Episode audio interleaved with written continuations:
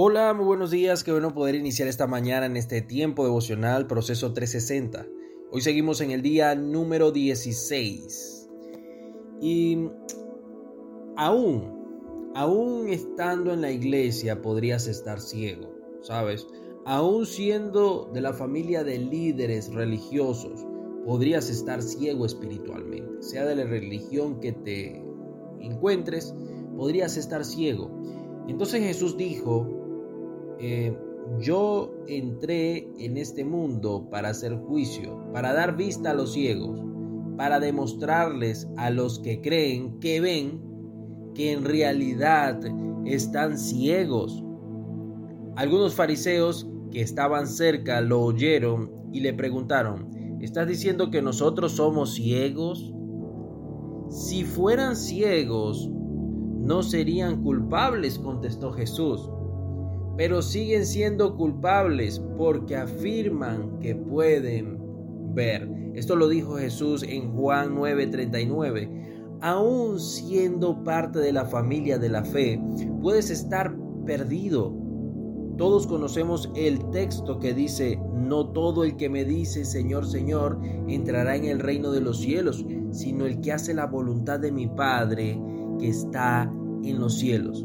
Aunque reconozcas con tu boca que Jesús es el Señor, puedes estar lejos de estar haciendo la voluntad de Dios. Al parecer Jesús da la posibilidad de estar ciego espiritualmente y lejos de la voluntad de Dios, aun cuando puedas conocerlo. Aun cuando puedas conocer, vamos a decir, conocerlo a Él, no, quizás conocer de Él.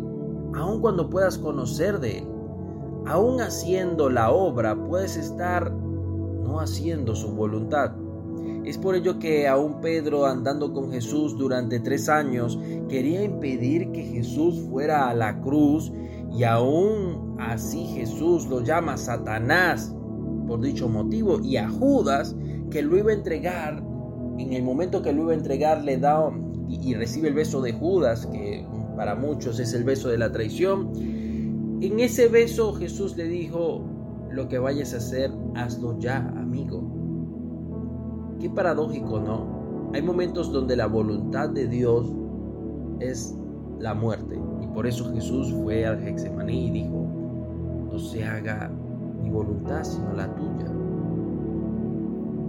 Y la mayoría de los cristianos piensan que no es de Dios solo porque quizás lo que están haciendo no es tan agradable o porque la puerta que tocaban no se abrió, o quizás si es de Dios porque sí se abrió, no.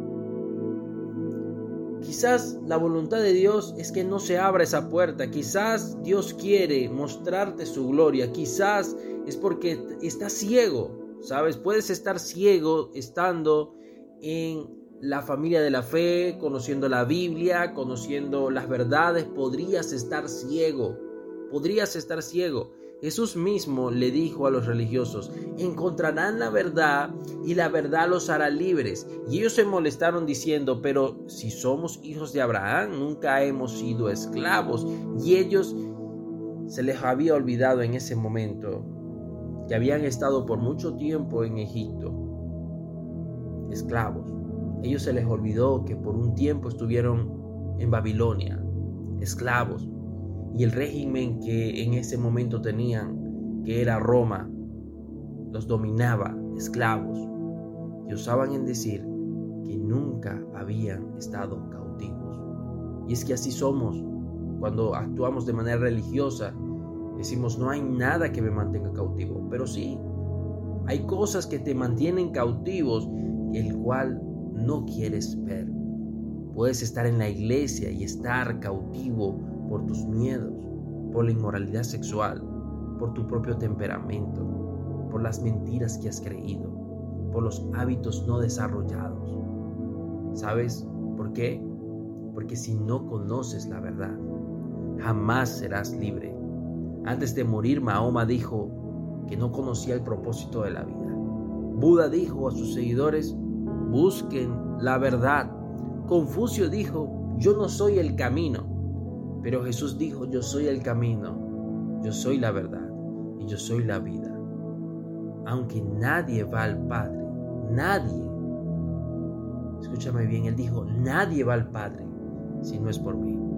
La verdad es Cristo, conocerlo a Él, no de Él. Muchos pueden conocer de Él, pero conocerlo a Él personalmente te revela su voluntad.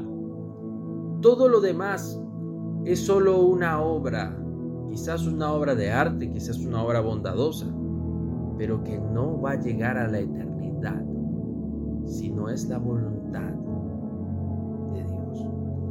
Reflexiona en esto y que tengas un excelente día. Pido a Dios, pido a Dios que podamos desarrollar como cristianos el hábito de conocerlo a Él, no de Él, a Él. Que podamos tener oraciones profundas, de tiempos donde podamos esperar su presencia, donde podamos escuchar su voz audible, donde podamos interpretar las escrituras a un nivel superior, donde podamos entender que es Dios que nos está hablando y no nuestro propio pensamiento, nuestra carnalidad, donde pueda morir nuestro yo y pueda vivir Él. Ya no vivo yo, sino que vive Cristo en mí. Pido a Dios eso, para que podamos ser unas personas que conocen al que es la verdad y no creer que no están ciegos, aún conociendo muchísimas cosas del Todopoderoso, podríamos estar en nosotros mismos perdidos. Reflexiona en esto y que tengas un excelente día.